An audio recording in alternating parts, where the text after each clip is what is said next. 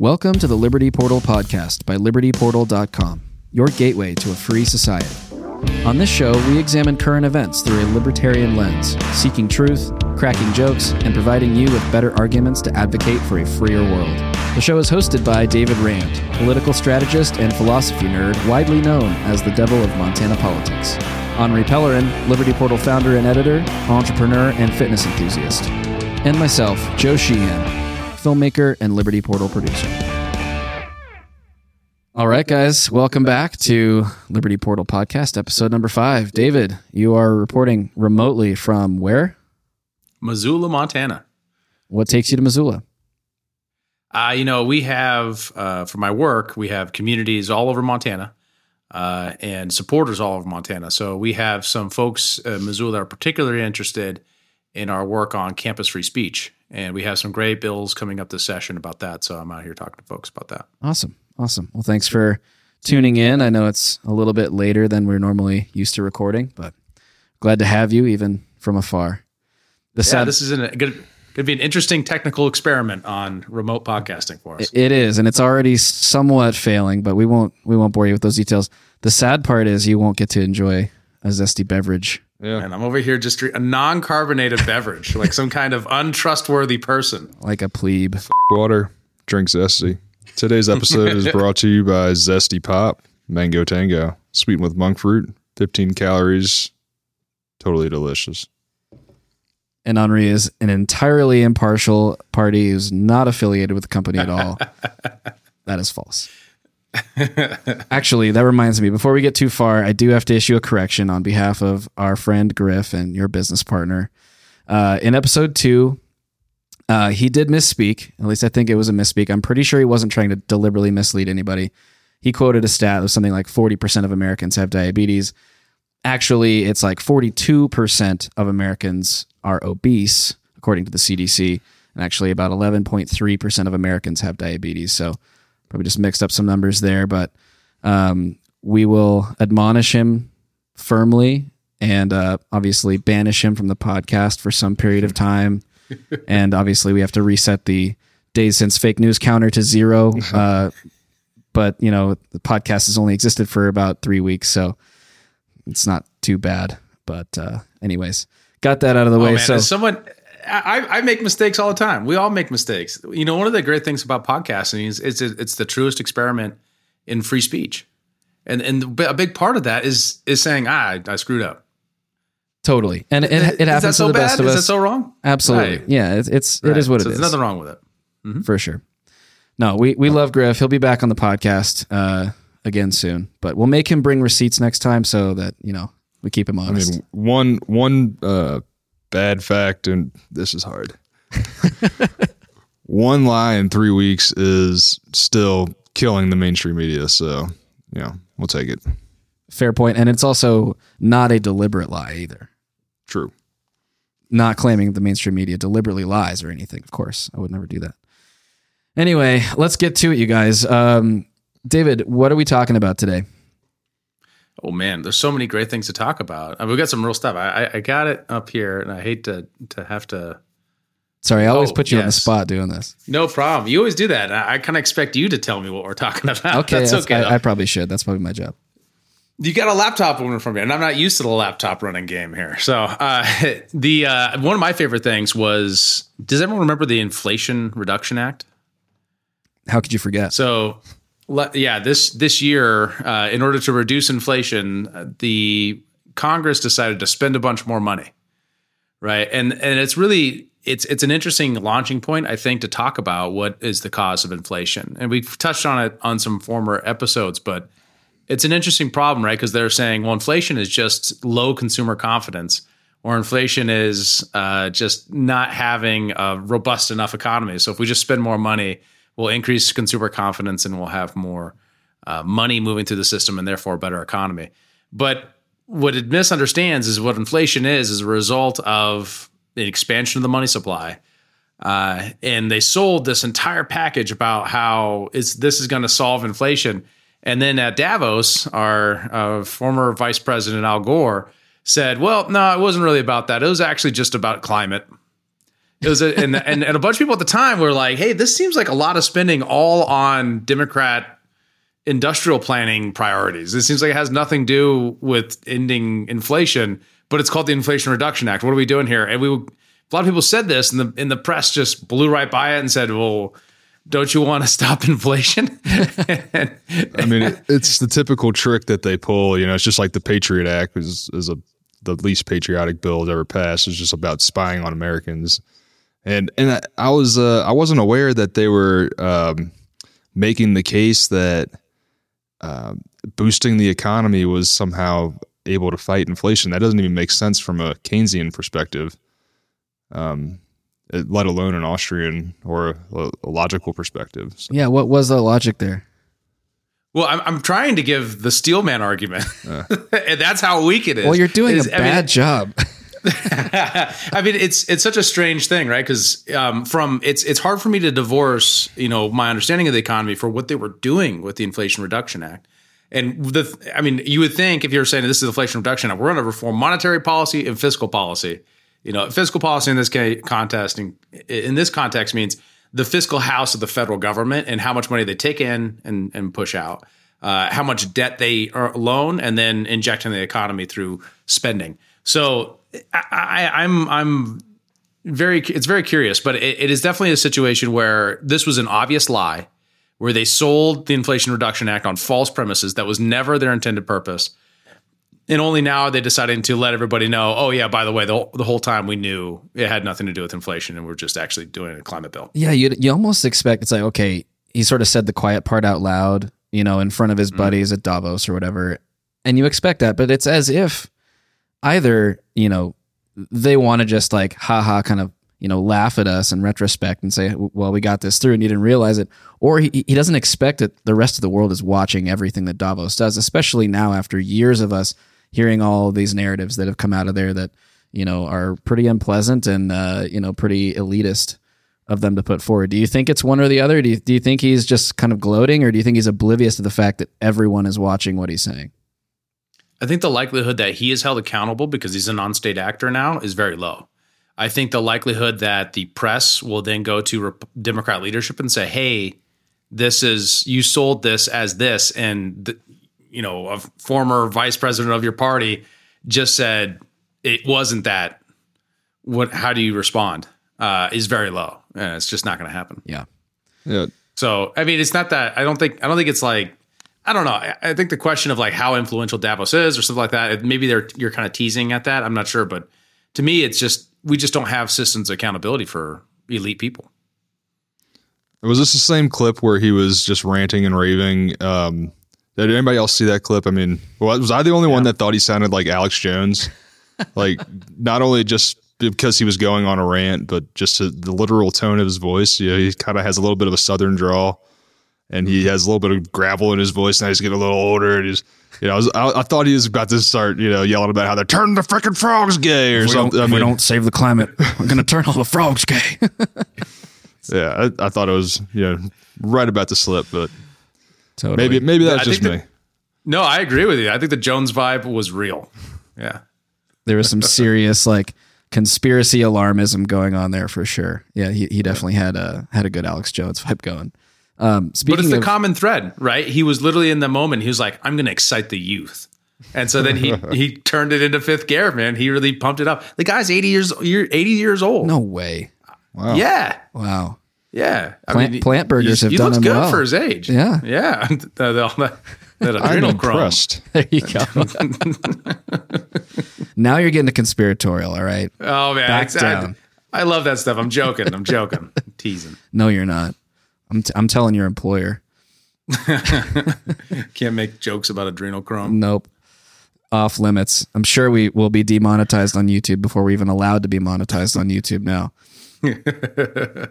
um, speaking of conspiracies, though, shifting gears slightly, uh, the doomsday clock just ticked up to 90 seconds from midnight, meaning we're 10 seconds closer, I believe, to the end of the world. Isn't that exciting? What do you guys think of that? Yeah. Uh, I'm always reminded of The Watchmen. You ever read that comic book or see that movie? Seen the movie. I'm not a comic book nerd, so I'm tap out on this. oh, this man. Uh, Joe, as far as pure literature, just from a standpoint of literature, of like character, plot, development in a story, The Watchmen by Alan Moore is one of the best works of fiction ever. Period. It's incredible. Uh, and as far as especially the metaphysics and the um, uh, the ontology, the human investigation into human nature and our and our propensity to to self annihilate. It's fascinating. Um, piece of work on that. But the but in it it has it plays on the analogy of the doomsday clock in these really interesting ways because it, it was a big part of our culture at one point. Um, you remember back and during 9-11, everything was a code orange or red or green or whatever. And it just became part of our culture. Uh, it, it's, I don't really know what, I think COVID policy might be our, our current parlance. Like every, all of a sudden everyone became epidemiologists. Well, back in the 1970s and 60s, the doomsday clock was a big part of that. Was a way to think about like everyone knew how nuclear weapons worked, and everyone knew the how uh, how likely the threat was uh, based upon this idea of this clock. It, but what, one of the interesting things I saw about that story was a lot of the titles of the Western coverage was all about how the unprovoked attack from Russia was the cause of this clock change. But when you read the actual you know comments from the scientists in this, they are much more nuanced. It's about both the response of you know both the invasion by Russia, which is bad, and they condemn it, and America, America's obvious uninterest in not pursuing a diplomatic solution, uh, in Ukraine's complete disinterest in pursuing a, a diplomatic solution, um, and the rhetoric around these things, not to mention the throttling up of things like what happened today with selling tanks uh, to uh, we now have hypersonic missiles uh, on a battle cruiser moving through the seas uh, towards us too. We have an interesting story about that today as well. Yeah, yeah, I find it really interesting. So, let, like, let's dive into those a little bit. So, the U.S. sent officially sent tanks to Ukraine, or was it to Poland? You know, I guess Ukraine by way of Poland. Is that kind of what happened? Yeah, so it was. It's an interesting story, right? Because the Germans said, uh, "Yeah, someone should send them some tanks," and I was like, "Well, you guys have tanks. You guys should send them to." It was like, "Well, we'll do it if the Americans do it." oh, Oh, so we have to do it for okay, I got it. We have now, to do everything now, around here. How here's here's a little history trivia. How many wars has America got into because we were providing weapons to a combatant and then got attacked? I uh, how many world wars or just wars in general? How many wars did we get into that that, that happened in the last 200 years? I almost want you to not give us the answer, and we'll just leave this hanging until the following episode. But I'm gonna guess. I'm gonna, I'm gonna guess seven. I was gonna say six. Wow, that's a lot, okay, are these are these declared so, wars or are these uh, undeclared conflicts? Yeah, yeah. I'm only thinking of two, but there might be three, right? And, I, and that's part of this is it might be a gap in my knowledge. Fair, but at least the Spanish American War and World War One were both situations in which we were moving weapons uh, personnel to war zones and then had a ship blow up and then said, well, now we're getting into this war. And so, and so is that a situation we could be finding ourselves in as we increase the amount of weapons that we're sending over to Europe? Uh, is that increase in likelihood when we're moving tanks and people to train the use and maintenance of these tanks? It seems all but inevitable to me that we get more and more involved. I mean, it, it doesn't seem like sending tanks is a way of getting the United States any less embroiled in this conflict. Yeah. Right. I mean, it's just another way to slosh more money around at the very least. And it's certainly not going to de escalate anything.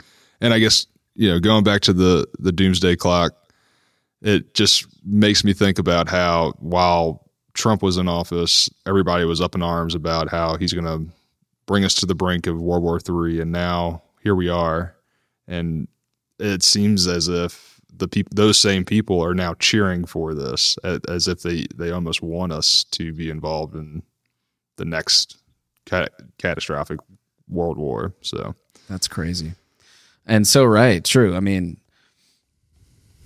how quickly hearts and minds change uh, from one administration to the next although you know not much has changed in policy really it seems like.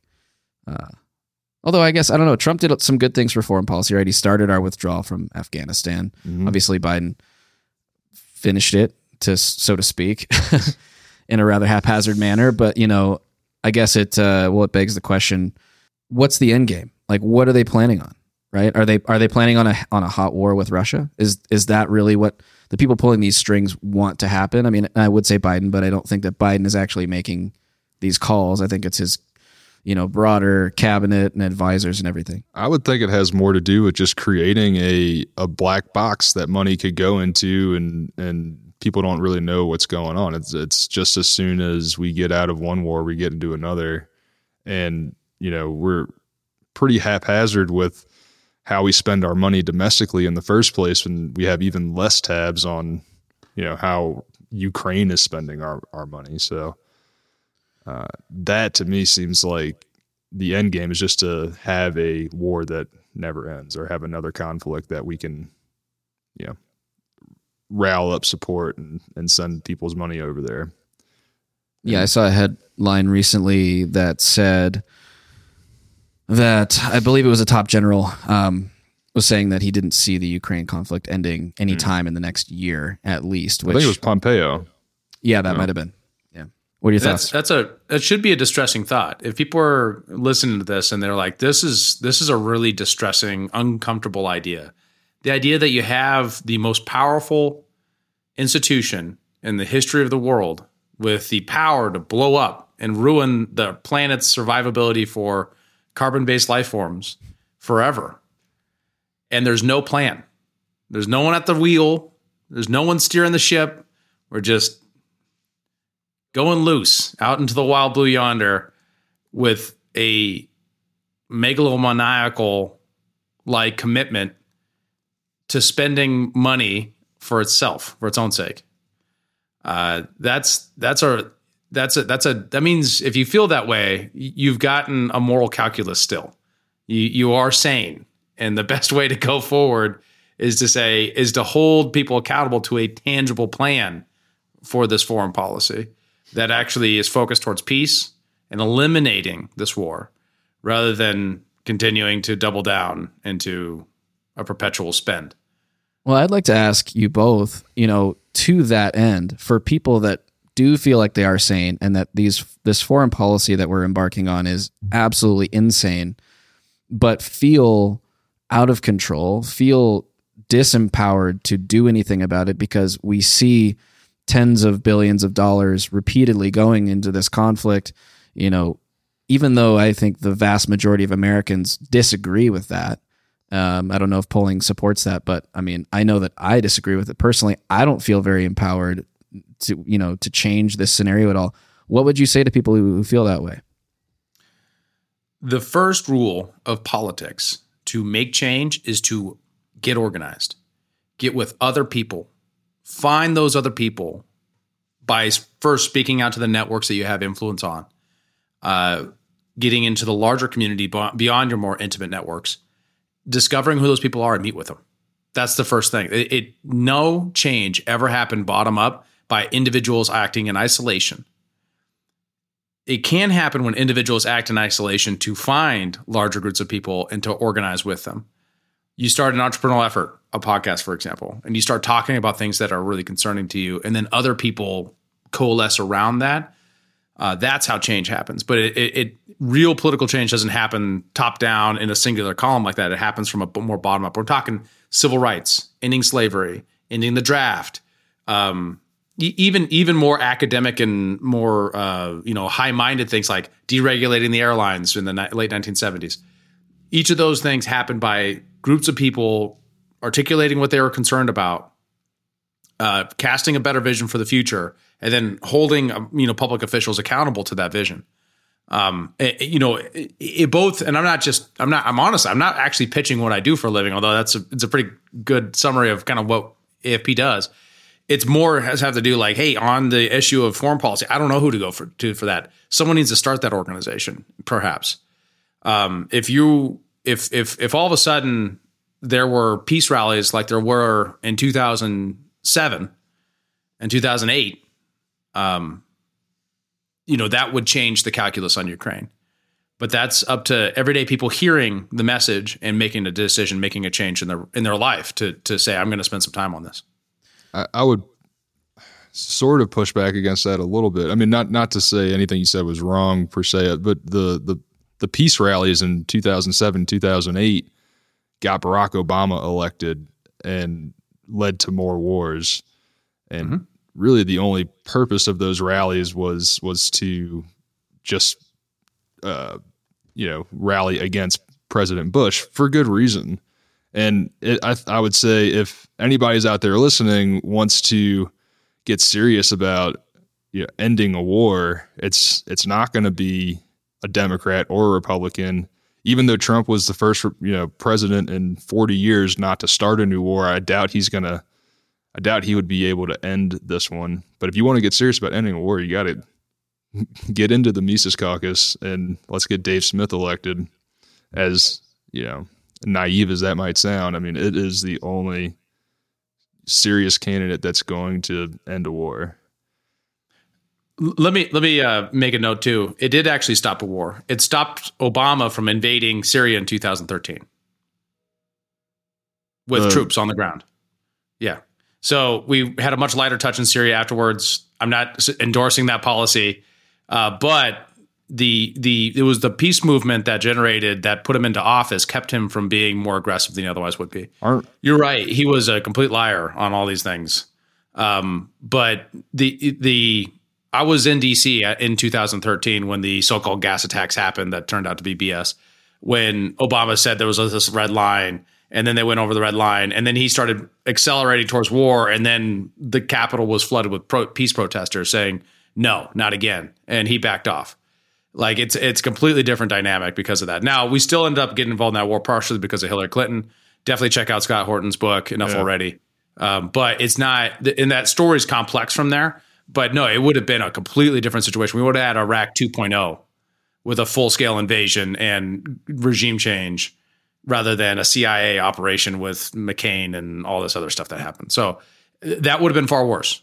Um, now, don't get me wrong. I'm not saying endorsing Barack Obama with your peace movement thing, but no, those these peace marches, and I'm a little bit older than you, brother. So, the, from what I remember of them, they started far earlier in 2007, 2008. They were going all the way back to 2005. Uh, these things were all over the place for four years of his second term, uh, and it wasn't all partisan. A lot of these things were um, very much nonpartisan, ideological, you know, movements. Now these get diverted into people and people get obsessed with like a figure and then that figure lets them down. Yeah, I totally agree. I think that's actually what we're experiencing with Trump right now. Um, in the kind of the right wing, old right pro peace movement is they don't know where to go because they don't have a main figure.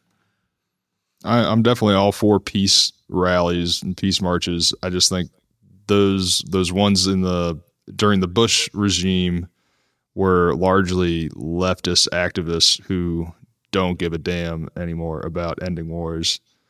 And, mm-hmm. you know, they only rally now for, you know, uh, LGBT or uh, equity or whatever is the, the new hot button issue that they're told to rally for.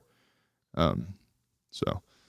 Yeah. And I was going to yeah, ask you both really quick. I mean, to that point, do you think that we are in a place similar to 07, 08 where enough of the population are opposed to this war or just war in general versus those that are actively, ardently supportive of this war for whatever reason uh, to actually make a movement like that successful?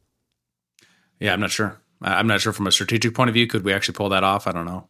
Uh, I, what I do know is that you don't know. It's a discovery mechanism, right? This is an entrepreneurial opportunity for someone to differentiate themselves from wherever they're at to create a market differential and make some profit uh, in organizing against Ukraine potentially. Uh, additionally, it, there could be a lot of people who are more concerned about it, but they just don't know that it's a concern to be concerned about, right? Because the the way it's covered in the press. Uh, and, and, I do want to note too the, that the gains from these things are actually really interesting, right? So I think you would be surprised about the amount of people who came out of the left into the Ron Paul movement because of those peace activism uh, going into and Barack Obama letting them down. Oh, I'm, I'm uh, definitely uh, one of those people. So yeah, I'm no um, surprise there. Yeah, yeah, yeah. And there's there's a lot of uh, it- it's an interesting thing, right? Because people get interested in an individual and then they discover philosophy, right? Or they get interested in an issue and then they discover an individual and they get into philosophy. The goal is to drive people towards philosophy and a cohesive philosophy that actually helps them integrate their ideas and values and make sense of the world. If someone's providing that for somebody in a way that they can do that say, oh, wait, I'm on the right side of history. and I'm doing the right thing with me and my time and my life. My life has more meaning and purpose because of this idea. That's that's what that's what a pro peace movement should look like. Um, and then it's going to get eaten up by politicians and people who try to take advantage of that opportunity. But that's not a bad thing. That's just a component. That's just human nature. Uh, it- our best way to do that is to strategize around that and say that's an inevitability. So how do we best capture people and move them into a long term commitment to a philosophy and the ideas? I guess we, on that we get the note, opportunity I would, to do so. I would say this to to young people who are enamored by leftist uh, politicians or activists. These people who you think are on your side are trying to screw you, and they do not care if you go die in a war. So, vote libertarian. This guy's just a libertarian soundbite machine. Andre on, on the on the on the LP cell train today. All right, I like it. Love it. That's why we paying the big bucks. Yeah. Um, no, I mean, I, th- I think that is interesting. I mean, I think the the LP is well positioned to be the only pro peace party of record in the, the you know the coming uh, election cycle, unless something drastic changes within one of the major two parties. Um, and I think that's a huge opportunity. And whether it's Dave Smith or it's somebody else, I mean, I think as this conflict escalates, we have the potential for more and more people to go, actually, wait, I'm really not sure this is a good idea as the reality sets in that there's a Russian warship with 7,000 mile per hour hypersonic missiles on board sailing towards the United States. That sort of thing gets pretty scary and pretty real pretty fast. And so, I mean, it might be enough to sort of peel some people out of the hypnosis of, yes, just support the next thing, and the next thing is Ukraine, uh, just long enough to capture them and bring them into a movement. So, maybe maybe you've heard it here first. Maybe the Liberty Portal uh, pro peace rally is coming to a city near you. Let's do it. Let's make it happen. I'm down. We kind of rallied through all the political stuff. I mean, the last thing we have here is uh, in sort of the economic and finance news. Senator Josh Hawley introduced the Pelosi Act to stop insider trading in Congress, uh, which I, for one, think is a great thing. I don't know how. Isn't that already illegal? Well, absolutely it is, but I don't know how. Uh, I don't know how a congresswoman like Nancy Pelosi goes from a salary of what a couple hundred thousand dollars a year to a net worth of a couple hundred million dollars without doing some, well, insider trading. I mean, I think it's pretty obvious that they all do it. You know, the Fed governors were doing it. That came out last year. Like they're all doing it. They're all complicit. Will this change anything if it was already illegal and they were still doing it? Like, well, maybe no, but at least somebody's paying attention and at least offering some semblance of, uh, you know, a solution for those of us out here. Like, dude, what the hell? this is just such obvious corruption. And again, it's disempowering. Like you, you, they're just flaunting it in front of us, and we can't do a damn thing about it. A lot of this is interesting because there are there are already existing controls. I don't know a lot about the Hawley bill, so I'm not going to comment on the details. But I I know a lot of controls already exist, but there's obviously ways around them. It's difficult to say, hey, uh, Joe, uh, your spouse is has this position with the government, so you, Joe, can't do certain things. That's a that's a pretty difficult thing uh, to regulate someone based upon who they're married to. Well, yeah, it's Uh, it's also it's hard to say, hey, Nancy, you know, don't go home and tell your husband what you just heard in this particular committee that you're in. Right, right. Difficult thing to to, to regulate. Uh, what it ultimately gets down to is that this is an inevitable result of government being way too big and way too powerful. Insider trading is not even a bad thing. Yeah, I'd agree. I mean, Can it- you it- elaborate on that for those people out there going, what the hell? so insider trading, when it's government using their power to rig markets, is a terrible, evil, bad thing.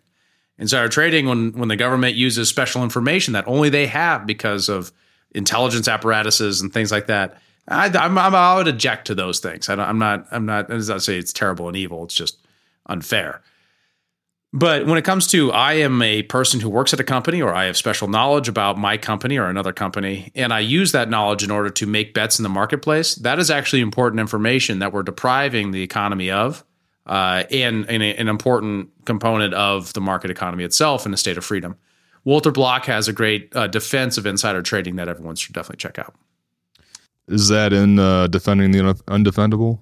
I but, mean, I mean, it's it, it's it's it's important to like like know like, and I'm not an expert in this area, so finance isn't my biggest uh, um, area of, of knowledge. But the the line between insider trading and not insider trading is is I mean I think it's I don't know how it's consistently enforced. It seems like it's very uh, not objective.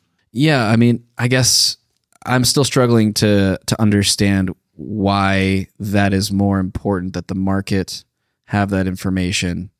Um, I'm still struggling to understand why it's not illegitimate for someone who has prior knowledge of a fact about their company to act on that knowledge before anyone else who is a stakeholder in that company. Like right. is that is that not unfair to those individuals who are invested in that company thinking, you know, things are going well when maybe someone inside knows there's fraud going on and is actively shoveling their cash out the back door? Like that seems that seems wrong. Well, fraud is wrong. Um and and and people who violate contract, right, should be prosecuted according to those contracts but that's not insider trading. But if you so if you knew that uh, you were going to miss earnings by a long shot and your stock was going to tank, you you mm-hmm. should be able to take your money out of the company before anybody else. Yeah, I don't see a reason why the state needs to be involved with that. Now, you might have a contract within your corporation that prevents you from doing that, right? I think that's completely legitimate uh, and can be governed that way. But it, I, am not. I, I, I, I fail to see where the state actually comes in, can differentiate between knowledge that's necessary versus knowledge that's neither fraudulent nor you know it's just contemporary knowledge. It, it, there's lots of examples of insider trading, and I'm f- failing to bring them up right now. I should have done my homework a little bit better on this uh, beforehand, but I didn't know we were going to talk about this story, so yeah, forgive me. We'll have to dive into another time. And uh, about exactly when when insider trading actually creates losses on the market that would otherwise be good. Um, yeah, so there, there, there could be. You want to be careful to differentiate between what could be governed by contract voluntarily and should be just part of you know standard business practice law as opposed to what we need to criminalize in criminal courts that there are good arguments out there for why it shouldn't be a criminal law uh, and why it could probably be handled best by individual and property contract um, and then you know also if we want to talk about it we should definitely talk about iowa oh yeah sure what happened in iowa today uh, the governor of iowa signed a huge, very important education savings account bill. Uh, this is a massive change, right? So, education savings accounts are the gold standards of school choice legislation. Uh, for the first time, a Midwestern state, when and it's and it's gonna, it's interesting, right? Because school choice has typically been passed by either very urban areas, like um, DC has school choice legislation, uh, like you know major cities, but not across entire states that have large rural populations. Because the biggest the hard one of the harder you know constituencies to help with school to really sell school choice to is our rural schools. Uh, Iowa is a very rural place, and they are they've passed a full on education savings account program, uh, which is a, a, form of backpack funding. Um, and I could dive into kind of what that program is if you guys if that helps. If you guys, yeah, to. yeah, I'm curious. What does that mean? Okay, so what it does is it says the proportion of your students' education spending that would normally go to that public school, if you uh, get into the education savings account program, gets put into a, an account. Like think of it like an HSA, but instead of on healthcare spending, it's for approved educational expenses. So you then can use that money. Say it's seven grand a semester. You can use that seven grand. Five grand goes into tuition thousand dollars goes into a supplemental educational therapy. Maybe you need extra helping because you're uh, you know reading because you're dyslexic, so you go to a special learning center for that. And a third one is you you want to participate in an after school sports program, and you do that as well. You kind of can assemble an educational experience, you know, around using those taxpayer dollars directly to the vendor. And so that means that students can pick whatever school they want to go to. They're not limited to a public school within a district or even just a public right. school at all. Right. So the moving between public schools, that's usually called open enrollment. Uh, that's actually being worked on in Montana right now. Uh, so that a student can go from district one to district two with as no barriers or low barriers, anyways. Uh, yeah, education savings accounts are many steps beyond that. This is much closer to this is an evolution. And for for libertarians who know kind of older school libertarian but aren't kind of up on the education choice movement, it education savings accounts are an innovation off of vouchers.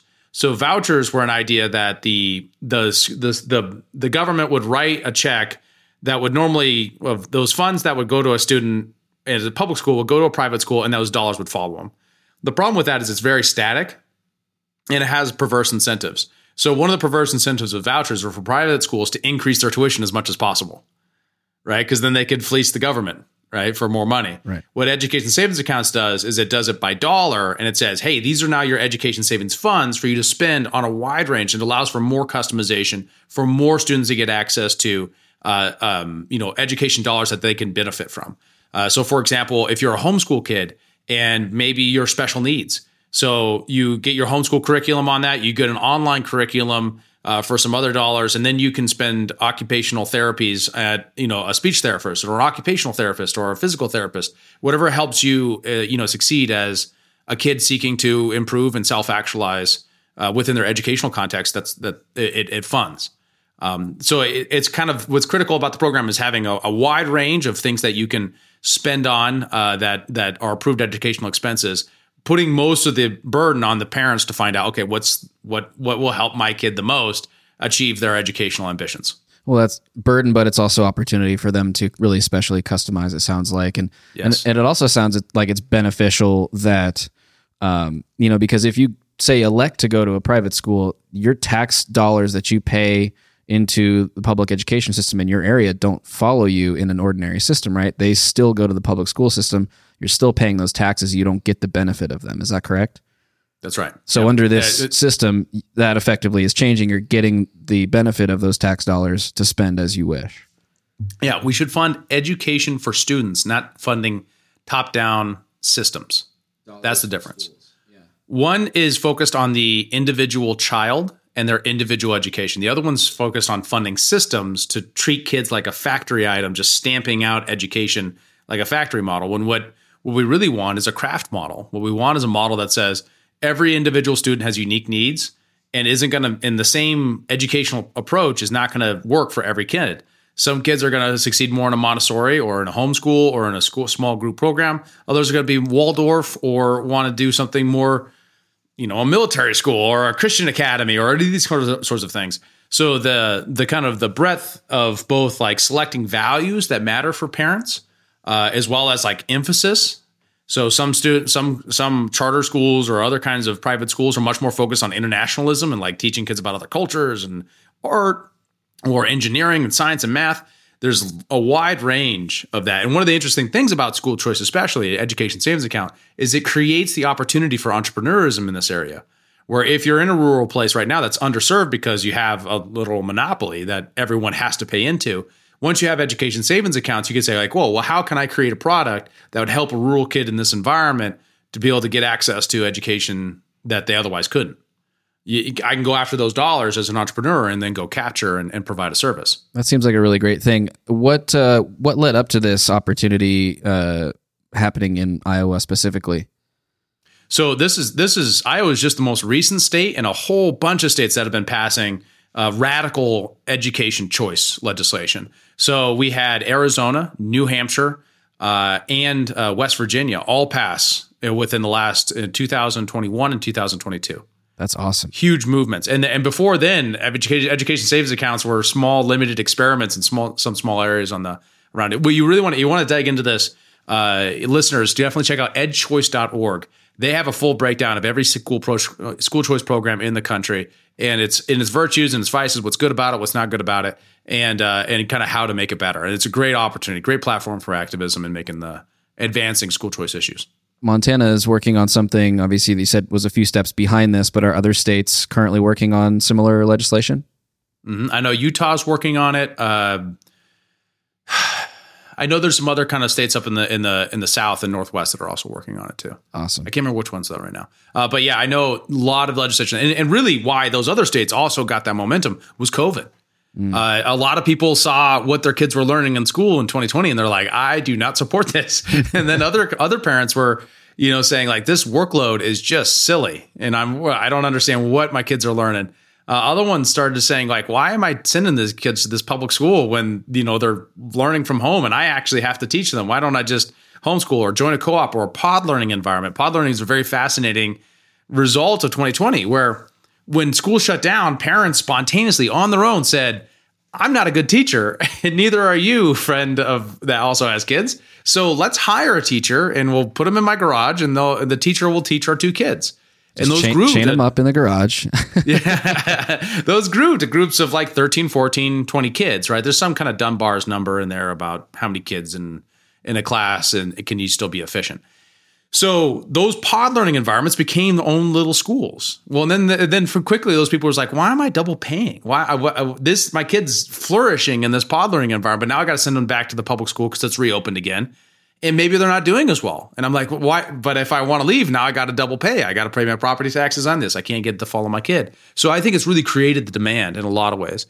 And lastly, I think things like uh, and and to kind of get into the uglier side of it, I think kind of the left's push on drag queen story hour and the kind of like the culture war is a big part of this and it kind of sits in the background of the whole thing too uh, just how exactly public schools are in telling kids not just how to think but what to think about values that are important to the the people who run the schools um, and that's fine actually in in in in my vision people who have those values should be able to start schools and tell kids, you know, what they think about sexuality when they think they should be able to do that and identity and all that kind of stuff. Just don't force me to pay for it and don't force my kids into that school. Right. That's only uh, valuable yeah. in a libertarian context if you have the option to leave that environment and not fund that environment if you don't agree with it, right? Exactly. And the whole history of public education is one of people trying to use education to shape the social structure. Without that, nothing makes sense in the history of our education policy. Now, for example, uh, the Blaine Amendment is a classic amendment that's in lots of state constitutions. Uh, basically, what it said is that uh, you can't use public dollars to fund sectarian schools, literal word, sectarian schools. And the reason why that existed was because when public schools were first forming, their biggest competitor were Catholic schools that had already formed. So Catholics came to the United States, enclave together, like we talked in our uh, that's the word I should have used before, but I said ghetto together in our immigration episode. Enclave is probably a, a nicer word. Uh, together to uh, talk about school, uh, um, or sorry, to, to, to get education to their kids. When they did that, they started these Catholic schools. A lot of those Catholic schools started directly competing with the public schools uh, that were publicly funded and started saying, "Hey, well, we we're double paying. We want those funds." So anti Catholic bias became the reason why we would have public schools and public schools spread, not to mention things like Blaine amendments um, that specifically were saying, well, we need to get the Catholics into uh, their into our schools so we can Protestantize them, turn them into Protestants. That was the goal. So there was religious prejudice involved in all of the decision making there at, at, the state, at the governmental Correct. level. Yeah, correct. Wow. And so they, they and and and it's been that way ever since. In the progressive era, we started the school like pledge allegiance and stuff like that because of nationalism, because we wanted to form more, more national identity as a country. The uh, teaching about American history is always so is always so you know competitive and such a huge issue when it comes to school issues because people are trying to shape people's values and identity as citizens because that's the goal of public school is to homogenize everybody to think alike not to not to encourage individual free thought and these other things. No, the entire structure of the Prussian education system, which we use in our public schools, is to homogenize and turn everybody to think alike. Well, and not just think alike, but I think, well, at least in my experience, to think like a leftist. Because yeah. all of my history professor, er, the teachers in high school and well, college especially as well, but high school particularly were definitely just straight up socialists. Like Che Guevara posters on the walls and stuff, like unabashed. but I was in Western Washington as well, so perhaps that's a bit more of a hotbed for that sort of thing. But in any sure. case, really, really yeah, fascinating. But, the, but, the, but, then they're they're open about it. They're saying, well, we we can encourage civic, values so that we can make society into one thing, rather than actually encouraging pluralism, actual tolerance, right? Actual, actual diversity. Yeah, yeah. Right. So that's that's the that's the crazy thing about it is that education choice is the most radical way to open up society to be more tolerant, more diverse, and more able to satisfy kids' individual educational needs simultaneously. That's awesome. I hope that uh, it's successful in other places. And uh, yep. it was well, edchoice.org to find out more. Yes, definitely. Awesome. Check we'll, them out. We'll put a link in the show notes as well. Any thoughts on all this, Henri? No, that was all really well said. I don't, I don't have anything else to add. Oh man, I was really hoping Henri would hit me with the but school choice is actually a bad thing argument that's happening in libertarianism right now. What- Jacob Hornberger came out with this big thing that was just like I, libertarians should oppose school choice I want to know more about that. Why is why is somebody opposing it? It sounds like a great thing to me. because the only options are abolish pu- private sc- public schools or nothing at all. Those are the only two choices according to this particular line of thought. Oh, so it's the the age old libertarian all or nothing argument, mm-hmm. right? Well, I think It's an imperfect solution, so therefore there should not be a solution. yeah. Well, I don't even think that that needs to be refuted because that's not the world we live in. It's not black and if white. you Sorry. think that, you should feel bad about it because it's not a good thought. just kidding. Just play. it's just more nuance. There's more nuance in the world than that, right? It's the shades of gray here. I mean, we didn't get to where we are in one giant leap. We got here in many, many very small steps. We should look at the the the journey back to where we want to get to in the same light, right? my personal project Uh, throughout my entire career since I first came across these ideas and got excited about them, I wanted to dedicate my life to advancing them, was trying to articulate the way to get there, right? And the best way that the most succinct way I've been able to try to formulate this is to say we need to talk about big ideas that are radical and interesting and will change the world while advocating and we're willing to take the steps to implement real change in our lifetime so that we can demonstrate how our principles make the world a better place. And every time we do that, to say, hey, there's this problem, this housing crisis, this education crisis, this foreign policy problem, this immigration problem. And we say the ideal vision is this, and it's a long ways and it's hard to imagine, and we got great arguments for those. And then in the meantime, we should support this bill and this thing that take us, that get us 20%, 30%, 80% of what we're doing. And then in our opportunities where we can take big leaps, we should take big leaps. And where opportunities are that we should take small steps because it's the best thing we can do because we have people of integrity who are actually working these issues that we trust and can work with, then then that's what we do. And we should support those folks. But for some reason there's a griftership in the liberty movement specifically saying, "Oh, we're we're getting success. We really need to stop this." And we need to make sure that it, because it's not perfect, we need to knock it off. And that's that's just it, it's just I, I get it, man. I'm a philosopher. I get the ideas, but it, if we can't do that, then we're we're going to stay a minority opinion that is, that is completely irrelevant when it comes to actually making the world more free. Well, it's just like we were talking about in episode one, right? With you know the idea of creating coalitions and working with a variety of different groups and individuals and legislators and otherwise on making these incremental changes and and making the LP relevant by being willing to play ball. Like if you don't play ball, no one's going to play with us, and we're not going to ever become more relevant or more effective or potent as a political force than we currently are. And, and and I just think there's so many things more proximal to people that they can make a difference in if they just spend some time organizing around it. Like your state, no matter where you're listening to this, has opportunities to advance liberty. I guarantee you, your locality does. It depends on the context. It depends on lots of things. But if you if you if you were just aware of all the opportunities that exist, because from my perspective, what I've done over the last seven years, all I see are opportunities everywhere. Uh, but libertarians who are much more interested in the latest drama someplace far more are far more interested in that or far more interested in, in what they said behind doors in Davos rather than what's going on at their state capitals while it's in session right now. I think that's a really, really key point. Uh, I mean, we are no nowhere are we more able to make substantive change than at the most local level possible. And we do often get distracted by global issues, national issues, things that are making headlines, but fail to notice that the real impacts on our lives are the ones that are decided tens or hundreds of miles away, not thousands of miles away. And the more we focus on those things, the more we're actually going to be able to live lives that we really want to live and create the communities that we want to see. So I think that's I think that's super key and I would like to dig into that more on future episodes and maybe give people who are out there saying I think that's a great idea and I want to work in in that in that space. I want to try to organize people but I don't know how. Perhaps we could dive into more of your knowledge on how people might start doing that if they don't Mhm. if they don't currently know. Right. Yeah, totally. I think there's lots of there's lots of opportunities in that space, and we should definitely talk about it. I call it I call it victory theory. I talk about theory of victory. How to how to build a libertarian case for how we advance our ideas that are coherent with our worldview and how we think the world works, rather than contradictory to it. So yeah, I've I've given a lot of thought about this over the years. I'm really excited to talk about it publicly. Well, we're going to do a master class. We've decided here and now. Sounds good. So let's talk about libertarian drama now. What do we got?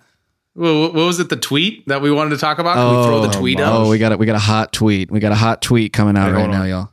So right after I denigrate this, of course we're going to talk about it because this is the spice, man. This is where the heat gets brought in. We're not talking about education choice policy anymore. We're talking about real stuff. We're getting Like into the real weeds here. this Daily Wire goofball saying some goofy stuff. Hayden Clarkin says, "I'm just in awe of Singapore's airport, and it's a it's a picture of or it's a video of a beautiful glass structure with trees and these light rail trains going through." And Matt Walsh tweets in response to this. Singapore is able to have nice things in part because they ex- execute drug dealers by hanging and arrest even petty vandals and thieves and beat them with a cane until they bleed.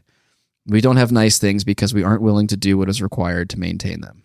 Yeah, I don't, I don't even know where to begin with how horribly wrong that is. But I couldn't agree more. I am going to try to steel man this a little bit. And, and also, it does strike home to me as well because growing up in the greater Seattle area, that city was so beautiful and clean for so many years of my childhood and adolescence. And going back there now, it, it is unrecognizable due to a myriad of factors, not least of which that the police there are not allowed by city council um, ordinances to actually arrest or incarcerate criminals that well commit crimes like Yeah. steal things and shit on the street and you know attack people like they would arrest them and they do but they're just let out immediately so i do see kind of where Yeah. he's coming from on this uh, especially in in america's urban centers that are more of the sanctuary city model where we kind of just let drug abuse and homelessness run rampant without real like solutions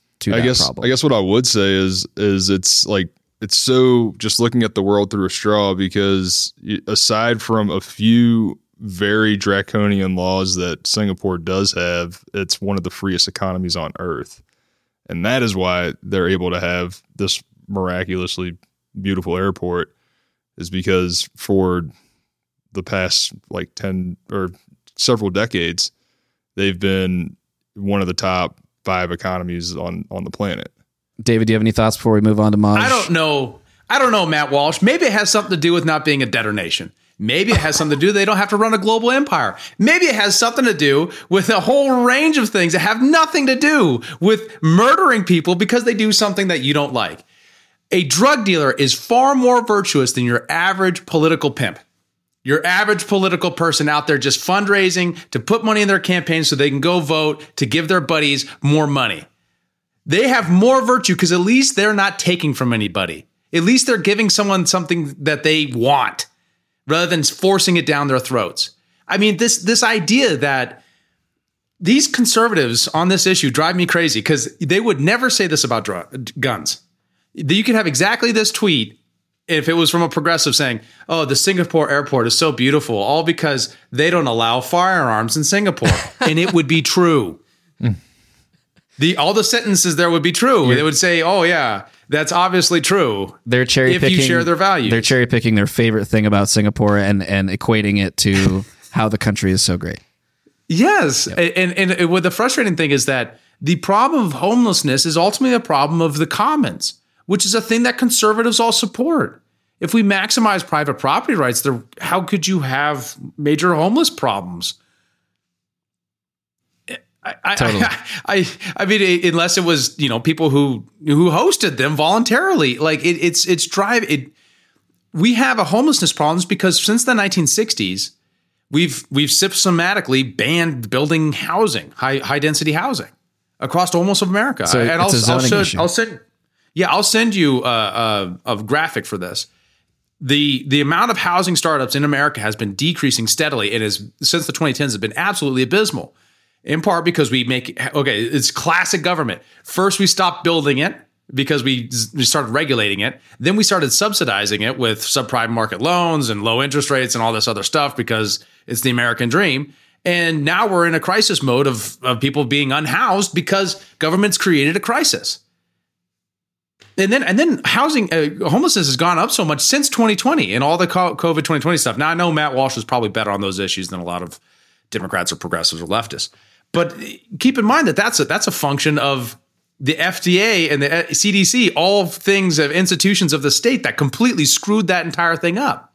So, like, don't don't tell me you're an institutionalist who believes in strong institutions for government and like all these conservative ideals on this space and then say like oh well if only we just killed all the private actors that did the things i didn't like that would make it better when your institutions are one that are failing your local governments are failing when this should be a private property issue so i i i, I really I, I get it from the perspective of like man if, if only we kept if we kept theft theft but once again, most of this stuff is completely head in the opposite direction. The problem that we have isn't that, you know, it fails to understand what most of the issues happening in the criminal justice space are actually a root cause of. And it, it, it, it doesn't it doesn't at all take the accountability that government has to creating these black markets in the first place. Totally, it it it it says that the problems that government created in the first place can be solved by greater government intervention, which is yeah. I mean it, that that murders people. Yeah, right? So you're like, I don't want drug, I don't want people out in the streets doing drugs. Okay, well, get them off the streets. Number one, that's the gov- proper role of government is to keep people off of people's private property and out of the commons in, in ways that aren't conducive to commerce and people's individual livelihoods. Fine. But beyond that, get rid of the drug war. The reason why fentanyl is a problem is because it's the, you if you someone puts fentanyl on your drugs, you can't go and sue them or you, you can't sue the cartel, or you can't go to a licensed business and buy drugs that are clean from yeah. those substances exactly. that are going to harm you. Exactly. Right. So it, it's it's such a crazy. It, it, progressive cities were ruined by progressive policies for 50, 60 years now. I mean, hell, we could probably count it at 100 years. And the drug war is just another progressive policy that failed. Was it progressive? oh, yeah. Was that, was that who started the drug war? Well, prohibition was started by progressives. Oh, prohibition. So starting with alcohol in the yeah, yeah, and it was and it's and it's the progressive 20s. impulse to say, oh well, we'll just ban this other thing and this other thing. This, I mean, we're all. I mean, the modern era of of uh, this is this may be a personal historical theory of mine, but from a perspective of political theory, the the entirety of the 20th century is just all progressivism. It's all. I mean, oh, everything yeah. some breed of progressivism in the United States. I mean, even the conservatives are just they're just slower moving progressives, right? yeah. What what is uh, I can't remember who I'm going to steal this quote, but somebody says that yeah, Republicans are just Democrats that drive the speed limit. Oh. Yeah. oh, that's that's a Michael Malice. Michael uh, Malice yeah. says that. He says that. Yeah. maybe I stole that from him. I just just flipped that around my head. You just synthesized like it was my idea. New. Well, let's yeah, let's keep I, moving on. Let's keep moving on and uh, check out Maj's reply here because Maj goes, "Imagine advocating for the beating of people who sell a product that other people want. Then imagine not understanding bodily autonomy and its relation to freedom, even for things we disagree with. Then imagine doing both, then pretending to understand freedom. With three crying, laughing face emojis. And that's that's important. because that's such a great reply, but Matt Walsh comes back at him saying, Imagine looking at our cities utterly ruined by criminals and drug traffickers and, excu- uh, and excusing it on the basis of, quote, bodily autonomy. Also, imagine being a grown man using laughing face emojis while trying to engage in a serious debate. First of all, I wouldn't call anything ever done on Twitter a serious debate, just from the get go. But fair, all right, but fair. What do you guys think of this reply from Matt Walsh? Boomer. It's just the most boomer thing I could imagine. Just, dude, you're on the internet. Yeah. This isn't an yeah. Oxford debate. You're on Twitter. Seriously. Of course, you can use emojis. Seriously. Like, I'm going to go police your use of smiley faces. What is this? Yeah, it's a it's essentially an ad hominem attack to you know sidestep the issue and not want to take it take on his argument. Um, I mean, what's wrong with with uh, anything that Maj says? All he did was put part of Maj's argument in quotes as if that's some kind of argument. Well, right, and also calling out and the, bodily autonomy when I bet you he's used that very argument on different subjects. Yeah, like vaccines. Like vaccines. I mean, one of one of the interesting things here is that, that I see, like kind of the meta thing happening here, is conservatives like to use libertarian talking points to win elections and to gain audiences. And then as soon as they get an audience and some power in an election cycle, then they tilt against that and they say, well, actually, we should just hang all the people I don't like. Yeah, totally. And what what it's making me think is just like it drives me nuts all the time. I mean, I I feel like these days conservatives are more aligned, or libertarians, I should say, are more aligned with conservatives, and so we get kind of labeled as conservative light. And you know, in other times, conservatives will look at us and say, "Oh, well, that's just liberal light," or I you know, I, have been accused of being a liberal or of being a conservative or this, that, and the other, and it's, I mean, it's it's completely the other way around. I mean, I, you know, we get we get called um, fiscally conservative and socially liberal as libertarians when really it's the it's the left that pretends to be socially libertarian and the right that pretends to be fiscally libertarian. I like that. We need to start flipping that language on its head. That's good. Well, it looks like there was some more activity on this on this uh, little Twitter spat here, uh, and I'm not sure. I'm not. I guess he replied to himself here. Looks like Matt Walsh replied to himself. I know Maj had some uh, a, a reply to that previous com- uh, comment about imagine looking at our cities. Yeah. Uh, Okay, yeah, he did. So he says, lame attempt at a deflection from your author- authoritarian viewpoint. You should leave America and move to Singapore since it's in alignment with the lack of freedom you seek. Interesting. Okay, okay. And then, uh, well, it appears I don't know exactly what, what did uh, what did Liam, our friend Liam McCollum, weighed yeah. in here. Imagine being a conservative that acknowledges how gun control relates to black markets and crime, and not seeing how the same phenomenon occurs with the drug war. Also, imagine being a conservative and not seeing the drug war as a proxy for the larger war against guns. Now, Liam is totally right about that, and it's it's absolutely ridiculous that conservatives can so can can can believe that you can just treat America like a giant prison and just keep everybody all the things that you don't like out, and people won't. They can't even keep drugs out of prisons. Not to mention, there's actually pretty substantial studies in this area when it comes to comparative politics, when it comes to um, specifically comparative policies in justice. So, harsh penalties don't necessarily mean better outcomes when it comes to criminalizing, uh, when it comes to people committing crimes. The better predictor isn't a harsh penalty, it's consistency of enforcement. So, when we talk about like theft, for example, um, theft in areas where they often talk about oh they they they legalize theft that's actually not usually very accurate. Usually what happens is they they're reducing penalties because incarcerating people is far more expensive than not incarcerating people right? So they're trying to save tax dollars. Now what they should be doing is saving the tax dollars on reducing the amount of time people serve in prison or the kind of on ramps to incarceration, they should focus on in reinvesting those dollars. When this doesn't is a set that doesn't have a reinvestment inconsistency of enforcement. So if you know that your petty theft is going to be prosecuted, you're more likely not to commit theft. But if you know it's unlikely to be prosecuted, but if it does, the penalties are very high. You're you're much more likely to do theft. Does that make sense? Totally. Yeah. So consistency enforcement is the underinvested area in criminal justice uh, the the penalty, the harsh penalties, is typically where we go because it's emotionally satisfying in a paradigm of you can either be soft on crime or or uh, or hard or, or hard on crime. When that's a completely false paradigm, what we need to do is be able to make sure that the the incentives are to not do crime that matters, rather than diverting police resources to things like you know you know put, giving someone a hard time for selling somebody psilocybin or you know get, giving someone a hard time for you know selling marijuana wasn't a problem is still a problem in some states in the union to this day. Uh, incarcerating people for nonviolent drug offenses for that. And then associating that with an open air drug scene in la after spending i was redoing research today and they were building homes for the homeless in la each each unit was 90 was $900000 yep and, th- and this is a homelessness program. Mm-hmm. Like it, it, this, that's not a homelessness program. That's a jobs program. That's that's that's giving money to builders. No kidding. That's, that's, yeah, but the, the the idea that this is that this is just solved just by one issue on the drug war is absolutely absurd. Well, I think Maj got the upper hand in that one.